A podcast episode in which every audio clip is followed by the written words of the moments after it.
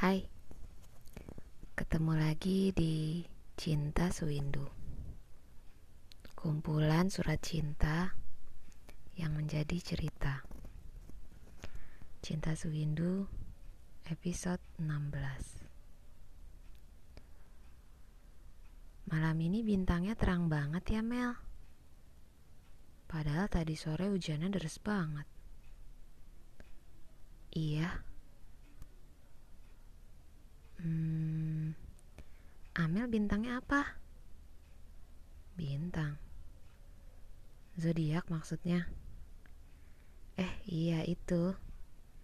Kalau gue Capricorn. Amel apa? Gue Virgo. Alhamdulillah. Biru pun menjawab sambil tersenyum. Emang kenapa, Ru? Aku pun bingung. Kalau menurut buku yang pernah biru baca, eh, yang pernah gue baca, Capricorn sama Virgo itu cocok loh. Hah? Masa sih? Gue gak percaya sama yang gitu-gituan. Cocok sama enggak mah gimana orangnya kan? Lalu dia pun hanya membalas dengan senyuman. Dalam hatiku, aduh, Ru, bisa gak sih sekali aja berhenti senyum? Jantung gue udah gak kuat. Aku pun mencoba kembali rileks dengan melanjutkan percakapan duluan. Kalau lu bintangnya Capricorn, emang tanggal lahirnya kapan? 9 Januari. Saat itu gue pun terkejut. Hah? Kok bisa? Masa sih? Beneran tanggal 9 Januari? Iya, bener. Emang kenapa?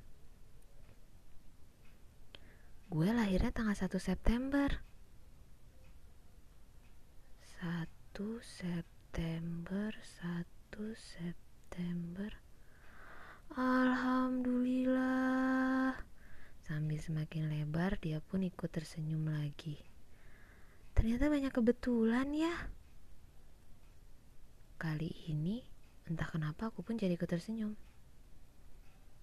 Iya, kok bisa kebetulan gitu ya? Lo 9 Januari, dan gue 1 September. Eh, eh. Iya, gue jadi ingat. Ingat apaan? Percakapan kita yang tadi sore gimana? Lalu mataku pun berputar. Bingung pertanyaan yang mana yang dia maksud. Karena pertanyaan dia banyak banget. Hmm, yang mana ya? Yang bunga? Yang artinya bunga? Atau yang mana? Ya dua-duanya lah. Lalu aku pun berpikir terlebih dahulu sebelum menjawab biru.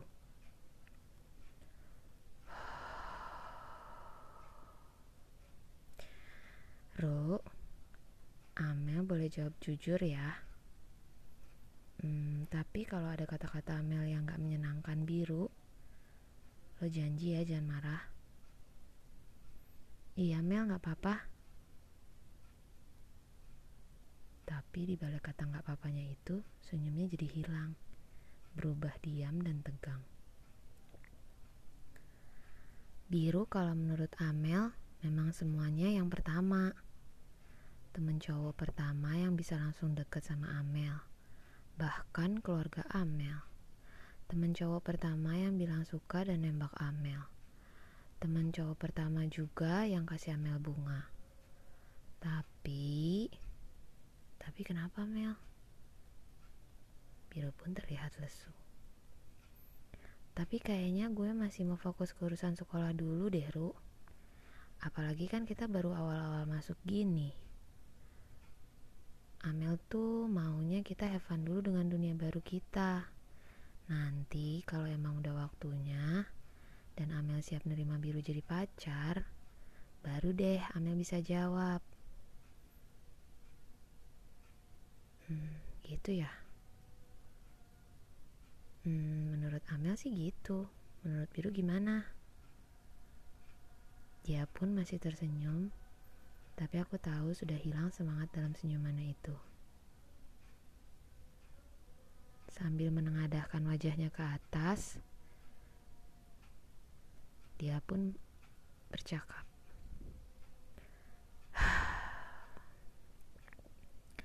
Amel dewasa banget ya. Gak salah nih biru naksir. Hehe. Amel gitu loh. Aku pun mencoba ikut mencairkan suasana. Ya udah nggak apa-apa. Kita temenan dulu aja. Jodoh kan gak ada yang tahu ya. Hmm, coba tahu besok Amel berubah pikiran. Terus terima biru deh. Hehehe.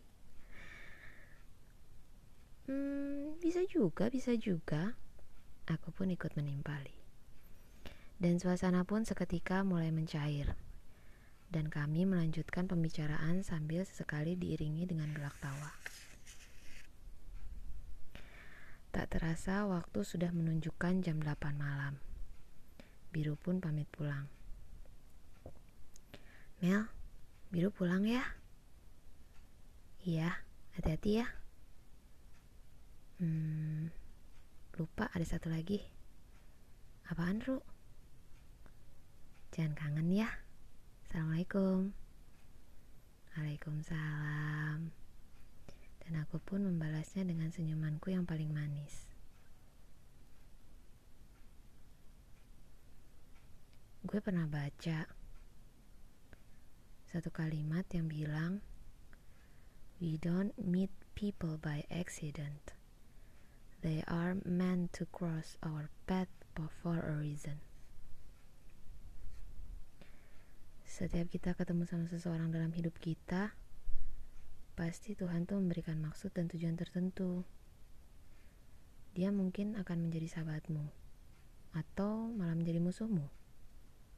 Tapi kalau dia ternyata jodohmu, gimana?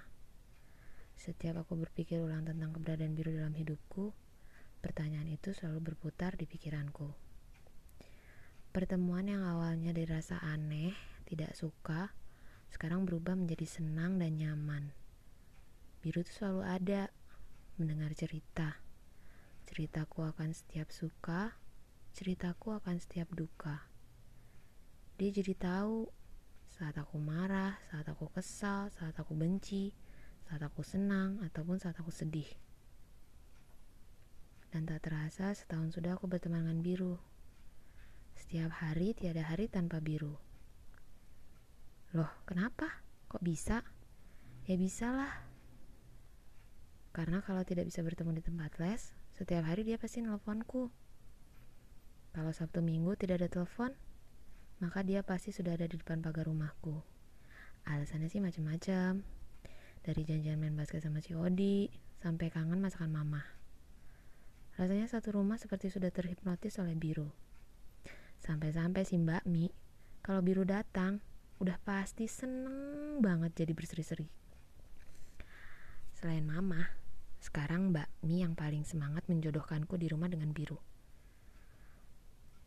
Kalau kata Mbak Mi, ya ampun Neng, Mas Biru itu Neng, punya semuanya Neng. Bibit, bebet, bobot semua ada, gak ada kurangnya loh Neng. Tapi dalam hatiku aku masih bertanya, ya mau gimana lagi ya? Aku kan masih ragu. Dan untuk cinta, sepertinya ada hal yang gak bisa dipaksakan. Iya kan?